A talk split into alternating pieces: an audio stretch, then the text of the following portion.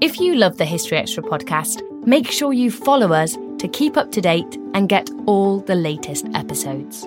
Thanks for your support, and I do hope you enjoy this episode.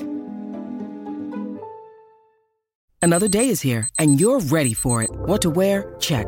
Breakfast, lunch, and dinner? Check. Planning for what's next and how to save for it?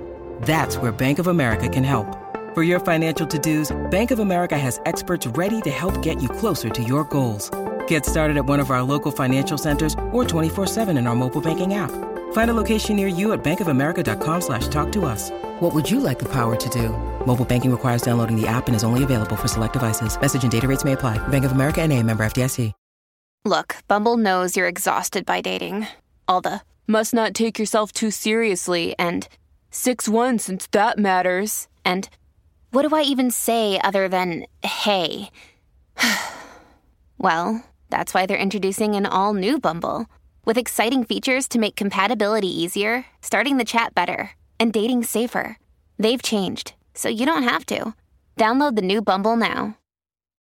When you need mealtime inspiration, it's worth shopping Kroger, where you'll find over 30,000 mouthwatering choices that excite your inner foodie. And no matter what tasty choice you make, you'll enjoy our everyday low prices, plus extra ways to save, like digital coupons worth over $600 each week. You can also save up to $1 off per gallon at the pump with fuel points. More savings and more inspiring flavors make shopping Kroger worth it every time. Kroger, fresh for everyone. Fuel restrictions apply. If you went on a road trip and you didn't stop for a Big Mac or drop a crispy fry between the car seats or use your McDonald's bag as a placemat, then that wasn't a road trip. It was just a really long drive. Ba-da-ba-ba-ba. At participating McDonald's. Welcome to the History Extra podcast. Fascinating historical conversations from BBC History Magazine and BBC History Revealed.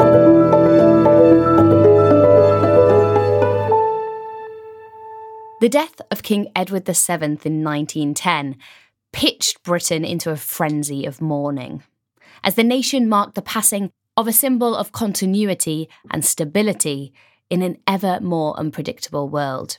Edward's demise and his subjects' reaction to it is the launchpad for Martin Williams' new book, The King is Dead, Long Live the King.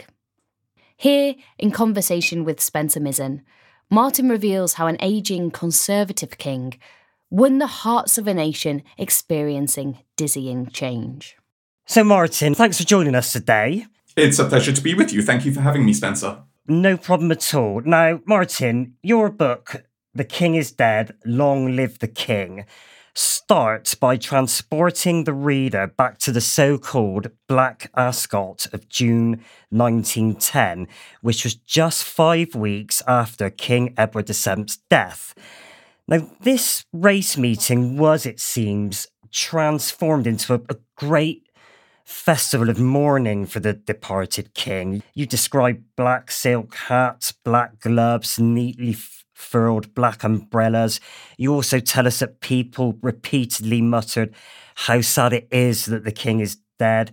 And then you also go on to tell us how people and mourners pass the coffin in their thousands to pay their respects to the king. Now, I've got to admit that I never realised that King Edward VII was so beloved by the public and that his death in 1910 would trigger such an outpouring of grief around the nation. So, can you tell us a bit more about the public reaction to Edward VII's death? I mean, what did this period of mourning look like? Well, in a visual sense, uh, it was very strong and very striking. Um, almost immediately on Edward VII's death on the 6th of May 1910, the Lord Chamberlain's office decreed two separate periods of mourning, two separate periods of mourning which actually overlapped. Now, the first period of mourning was court mourning, which applied to the royal family and those in attendance upon it, and that lasted, believe it or not, for one full year, with a transition to lesser, so called half mourning after the first six months. The second period of mourning, which applied to the nation at large, was so called general mourning, and that lasted for eight weeks. full mourning from the beginning of May until the middle of June, and half mourning for a fortnight after that. I should explain that in both cases, general mourning and court mourning, full mourning involved the wearing of head to toe black, half mourning saw white, grey, and various shades of purple become acceptable. Um, in essence, the Edwardians of 1910 had inherited this ritualized, codified, and to our eyes extraordinarily elaborate etiquette of mourning from the preceding generation, the Victorians. And the majority of the British population in 1910, regardless of, of class or economic status, um, for them that, that etiquette was ingrained and its dictates would have been instinctively understood and observed. Um, most famously, as you've touched upon, the elite racegoers in the Royal Enclosure at Royal Ascot in the middle of June were dressed in head to toe black, this extraordinary and quintessentially Edwardian manifestation of, of collective grief for a dead king, and an episode that lies at the heart of my book. So, could you tell us a little bit more about Black Ascot. Why was that chosen as the place where the elite would, you know, show their, their respects to the king and exhibit their mourning for his passing? The answer to that is Edward VII had been so closely identified with English racing for a 40 or 50 year period. He had absolutely loved racing.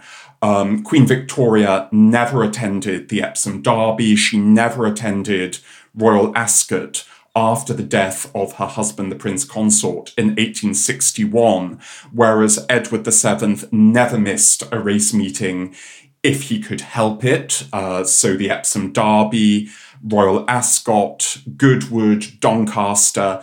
Edward VII, both as Prince of Wales and as King, was an inveterate racegoer and Royal Ascot, which took place towards the end of the period of general mourning for his death the preceding month. It was really an incredible showcase for the members of high society who had owed allegiance to Edward as Prince of Wales and King for the past half century. Royal Ascot was a wonderful showcase for them to display their grief for the late monarch who had been so beloved. Why was Edward so popular? I mean, I'd always had this image of a a bit of a dissolute womanizer whose fecklessness had repeatedly landed him in trouble with his mother, Queen Victoria. I mean, have I got him wrong? I don't think I, I don't think you've got him wrong as such. I think that is a popular conception, not a misconception.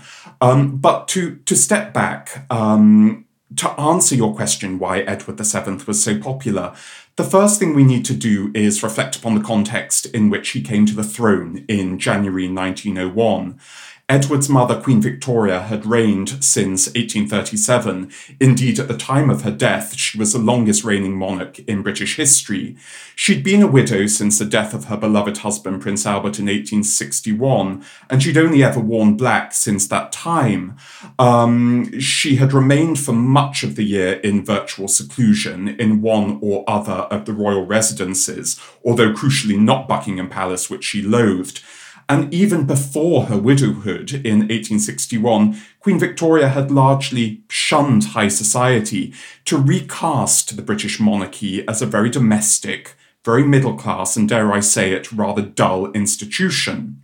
So, after his long apprenticeship as Prince of Wales, um, Edward was almost 60 when he came to the throne in 1901. Edward took a very different line. He was constantly in motion, at home and abroad. He loved London and re established Buckingham Palace, which he had extensively refreshed and redecorated as the beating heart of high society and of the heart of the capital as a whole. Edward was the least censorious, judgmental, or hypocritical of men, and he loved to have a good time. What's more, he loved others to have a good time too and everybody agreed that his charisma as king was almost palpable, and his love of fun and pursuit of pleasure in almost all of its forms really legitimized the pursuit of pleasure for his subjects as well, regardless of their class or background. Um, there's a good quote I uncovered during the course of my research. Lord Glanville, I think it was, observed that whereas the late Prince Albert had been disliked because he had all the virtues which are often lacking in the Englishman, his son Edward was loved because he had all the vices of which Englishmen are accused. And I think that really sums things up pretty neatly. So, was the fact that he wasn't Queen Victoria, that his period of reign signals such a change of direction of what had come before, was that kind of the secret of his success? I think so, yes. Um, there was a sense of reaction against Victorian probity, Victorian domestic virtue, and these values were still subscribed to by vast swathes of the Edwardian population in Edwardian Britain. But Edward VII helped take the lid off this rather buttoned up Victorian morality, you know, that had been stuffy and rather censorious. Edward VII was a real breath of fresh air after his mother's marathon reign, and he did have tremendous appeal to a people, a nation that was really looking to have a good time. This episode is brought to you by Indeed. We're driven by the search for better, but when it comes to hiring, the best way to search for a candidate isn't to search at all. Don't search, match with Indeed. Use Indeed for scheduling, screening, and messaging so you can connect with candidates faster. And listeners of this show will get a $75 sponsored job credit to get your jobs more visibility at Indeed.com slash History Extra. Just go to Indeed.com slash History Extra right now and support our show by saying you heard about Indeed on this podcast. Terms and conditions apply. Need to hire? You need Indeed. You're also right, though, that this wasn't just about image and style and, you know, fun. There was a lot of substance to his reign as well. You describe a very, for example, a very capable diplomat. How did Edward shape Britain's standing on the global stage during his time on the throne? Well, as Prince of Wales, really from the 1860s onwards, Edward had travelled more widely than any heir to the British throne had done before. He travelled to the US, to Canada, to Russia, to India, to Egypt, to Palestine, and throughout Europe. And thanks to this intricate web of family connections, which saw him related to most of the imperial and royal dynasties of Europe, he was exceptionally well versed in European affairs and he felt at home in Paris, a city that he loved almost as much as as London. Um, so when he came to the throne, Edward was able to draw upon this, this web of pre-existing personal connections and well-known allegiances, most especially with France, to further Britain's diplomatic standing across Europe and to help move Britain away from the policy of so called splendid isolation, which it had abided to at the close of the 19th century, Edward was a major player in the brokering of the Entente Cordiale with France in 1904, and he also exerted himself to improve relations with Russia, where his nephew Nicholas II was Tsar. Now, how was Edward's reign shaped by his incredibly long apprenticeship, his almost 50 years as Prince of Wales. Would he have been a different monarch, do you think, if he'd come to the throne in, say, his late 20s as opposed to his late 50s? I think that's a very good question. Um, Edward was almost 60 when he came to the throne at the beginning of 1901. So he had accumulated great experience as a Prince of Wales. Uh, when I say experience, Queen Victoria had consciously, deliberately made a decision to exclude him from affairs of state. She really did not welcome his involvement in affairs of state, in politics. So Edward had to carve out his own role as, first of all, as the leader of high society, which saw him broker relationships with government ministers, with politicians, with aristocrats, with diplomats, with ambassadors. Um, Edward, as I've alluded to, was also tremendously peripatetic. So, as Prince of Wales, he, he roamed around Europe developing these incredible relationships uh, in capitals as far afield as, as Lisbon and St. Petersburg. Now, obviously, the fact that he came to the throne close to the age of 60 meant that he had accumulated considerably more experience than he would have had at the age of 20. Um, there had been a few blips, a few lo- wrong turns along the way. But, you know, Edward had really established himself as uh, a a, a, a benign, um, a, popular, a charismatic figure um, in late middle age when he came to the throne, and the experience he'd accrued really stood him in good stead. And to answer your question, that that's not experience he would have had if if he'd come to the throne at the age of twenty or twenty five. Now, the decade in which he ruled was, as you note in the book, a period of dizzying technological advances, one of electricity and wireless, automobiles and aeroplanes, as you put it. I mean, how much did Britain change during the Edwardian era? And did Edward somehow become a symbol of that change? Um, I think we have this image of the Edwardian era, inevitably perhaps because we're viewing it across the chasm of two world wars and more than a century of unprecedented upheaval on both a national and a global scale. We view the Edwardian era as one of stability and romance and graciousness and glamour when Britain was at, at the peak of its imperial might and everybody knew their place in the scheme of things. But that's very much less than half the story.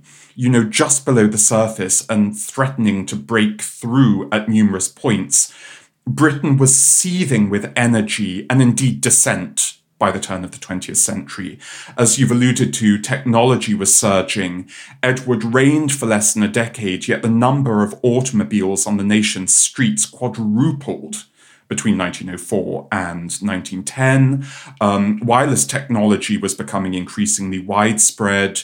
In 1909, the French aviator Louis Blériot flew the English Channel in his monoplane, a development which, even at the time, was seen to herald a completely new era in peace and war.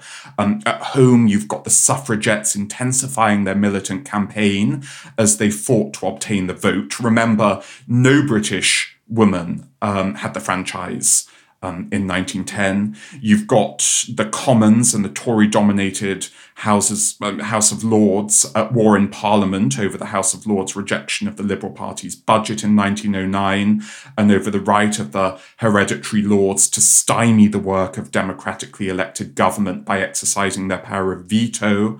Um, and you've got the gradual coalition of the Bloomsbury Group, who would do so much to promote modernism in British art and culture, and who were in 1910 about to stage the first major exhibition of works by European post impressionists at the Grafton Galleries in Mayfair.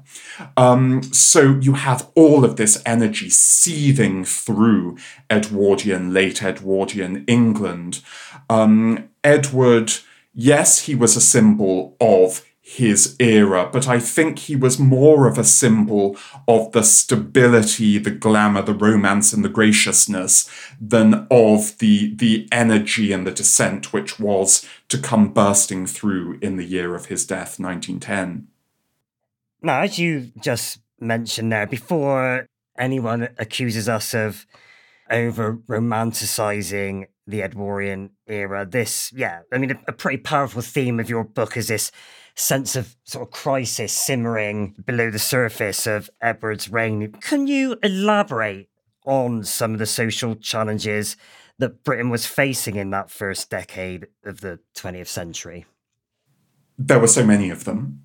Um, again, as we've already alluded to, the suffragettes were vigorously campaigning for the vote throughout Edward's reign. The WSPU, the Women's Social and Political Union, was founded in 1903, I think, by the messianic Emmeline Pankhurst, one of the most famous women of the early 20th century. We have to remember that in the first decade of the 20th century, so really the years of Edward's reign, no English woman, regardless of her class, or economic standing was eligible for the vote. Um, throughout the latter 19th century, women had been entering the workplace, they were better educated than they had been before. And so, to so many women, it just seemed incredible and untenable that they didn't have the vote. So, you have dissent literally on gender lines. You know, you have women led by Emmeline Pankhurst campaigning for the vote. There was a sense that peaceful protest had failed. So the suffragettes, led by Mrs. Pankhurst, took a very hard line. They were very militant. Uh, they heckled cabinet ministers. They chained themselves to railings outside Buckingham Palace. They smashed windows. They set letterboxes on fire. They marched on Parliament. You know, this was pretty dramatic stuff. And then, you know, moving away from the suffragettes, in Edward's reign, you have a hereditary House of Lords, the second chamber, the, the upper house in, in, in Westminster.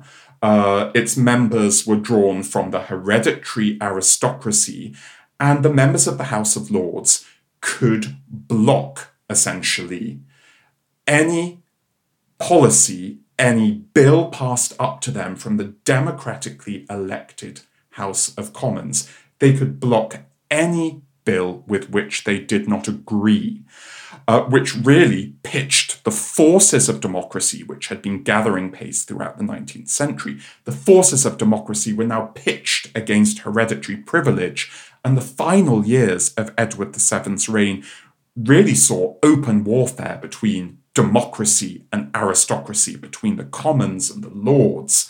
And this was one of the battles which, which really uh, signaled the dissent that was taking place in Britain in the Edwardian era between established forces, the patriarchy, the aristocracy, and the forces of the 20th century. And where did Edward stand on this? Uh, well, I mean, famously, he had no truck with the suffragettes before, we know that Edward VII, as Prince of Wales and King, was an inveterate womanizer. He loved female company, but the kind of female company he, he enjoyed was glamorous, witty, feminine overall, and he had no time whatsoever for militant suffragettes making trouble in a sphere that he believed was not their own. Um, he was firmly in favour of tamping down on the suffragettes, of consigning them to jail, of force feeding them if necessary. He had no truck with Mrs. Pankhurst and the suffragettes at all. And what was his relationship like with, say, the Liberal Prime Minister Herbert Asquith, who played a played quite a significant role, didn't he, in the battle that was brewing between the Commons and the Lords? He certainly did. Um, Edward and Herbert Henry Asquith had a troubled relationship. Um, Edward was instinctively conservative. Uh, I think he acknowledged that there had to be some sort of of movement or compromise. He did what he could to effect, to bring about, to head off open warfare between the Commons and the Lords.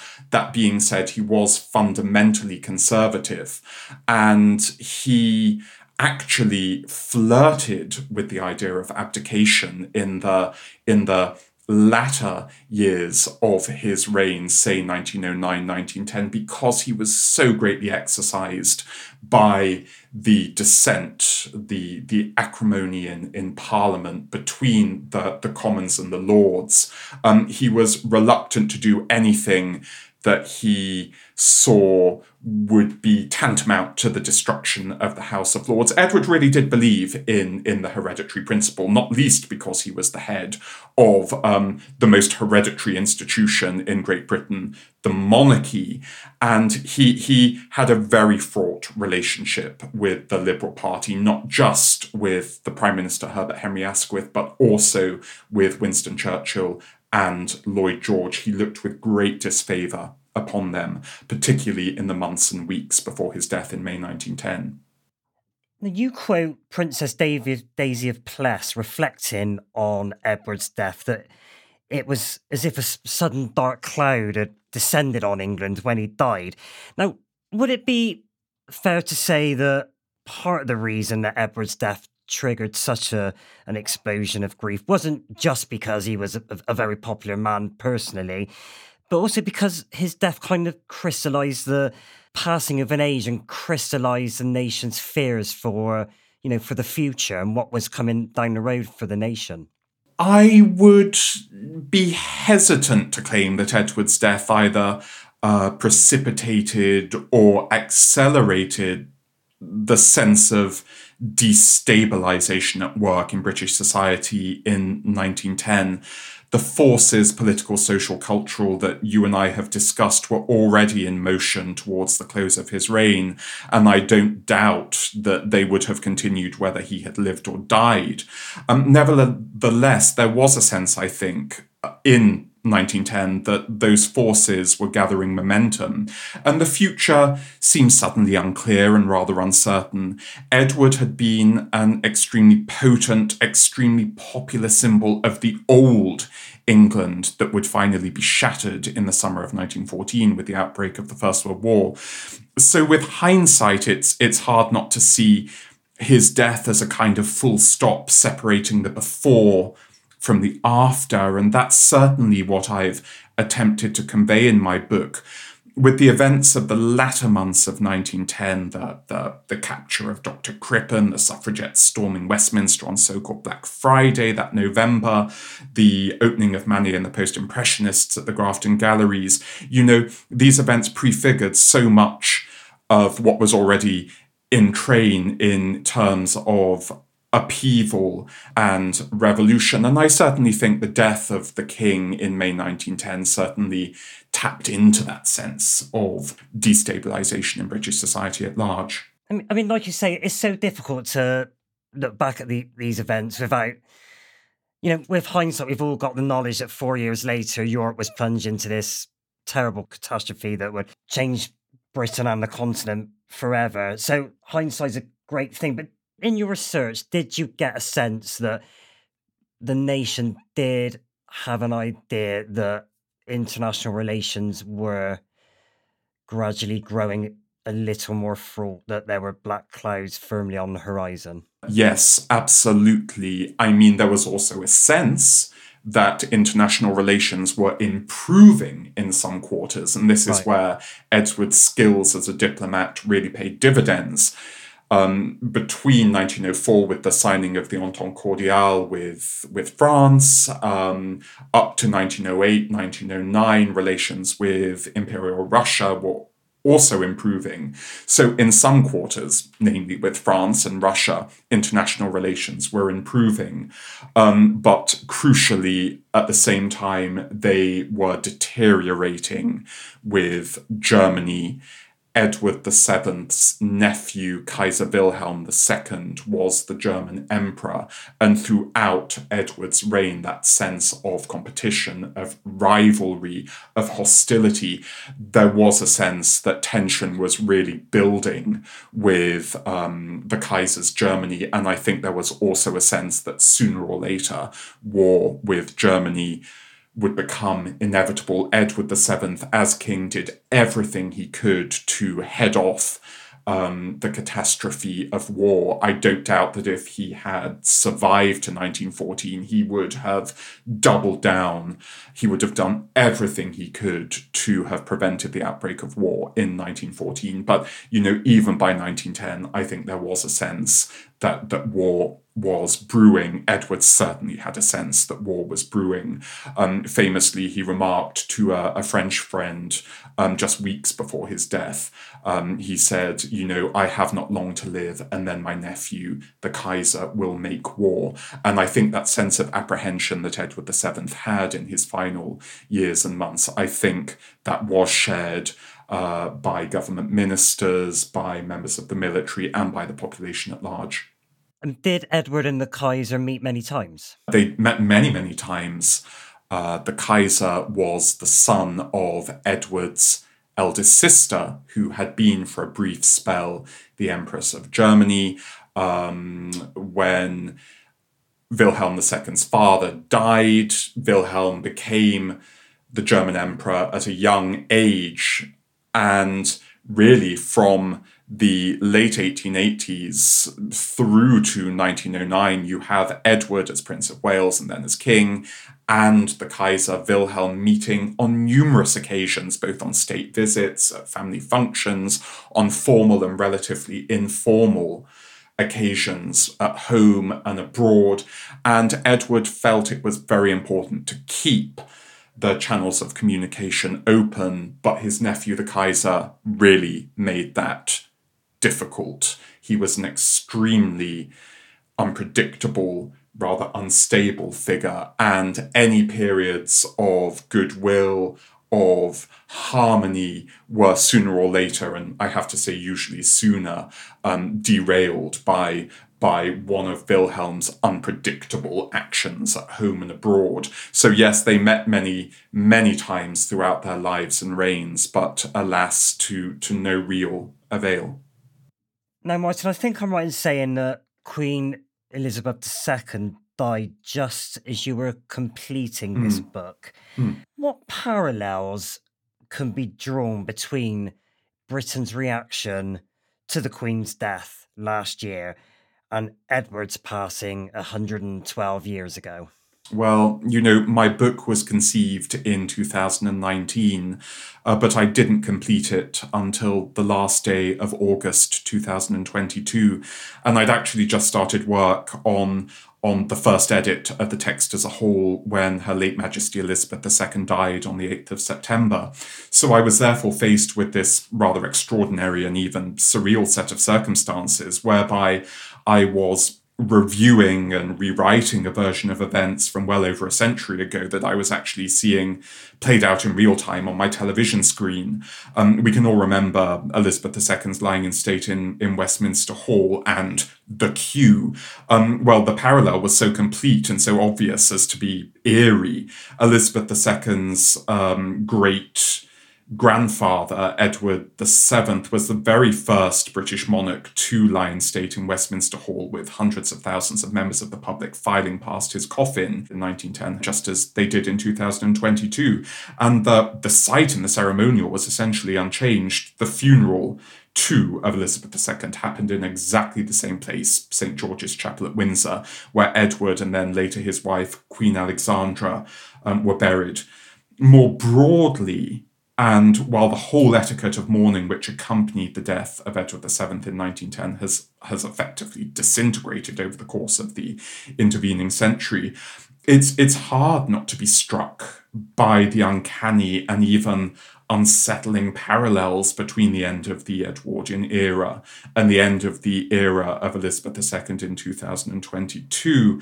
Um, the Queen's death took place during the brief time as Prime Minister of Liz Truss, uh, which was just one instalment in the ongoing turmoil which has really beset Parliament since the Brexit referendum of, of 2016, followed by the pandemic and, and, and lockdown. Um, you know, in the background of our lives today, we have the cost of living crisis with, with the gap between rich and poor uh, becoming wider all the time. We have dissent and disaffection among hitherto marginalized groups as, as Britain continues to grapple with the legacies of slavery and colonialism.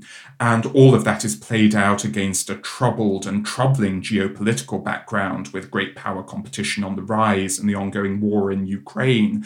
So, although the world of 1910 seems impossibly remote in many ways, it's also strangely relatable in others, and, and that's certainly a theme I, I try to pull out in my book.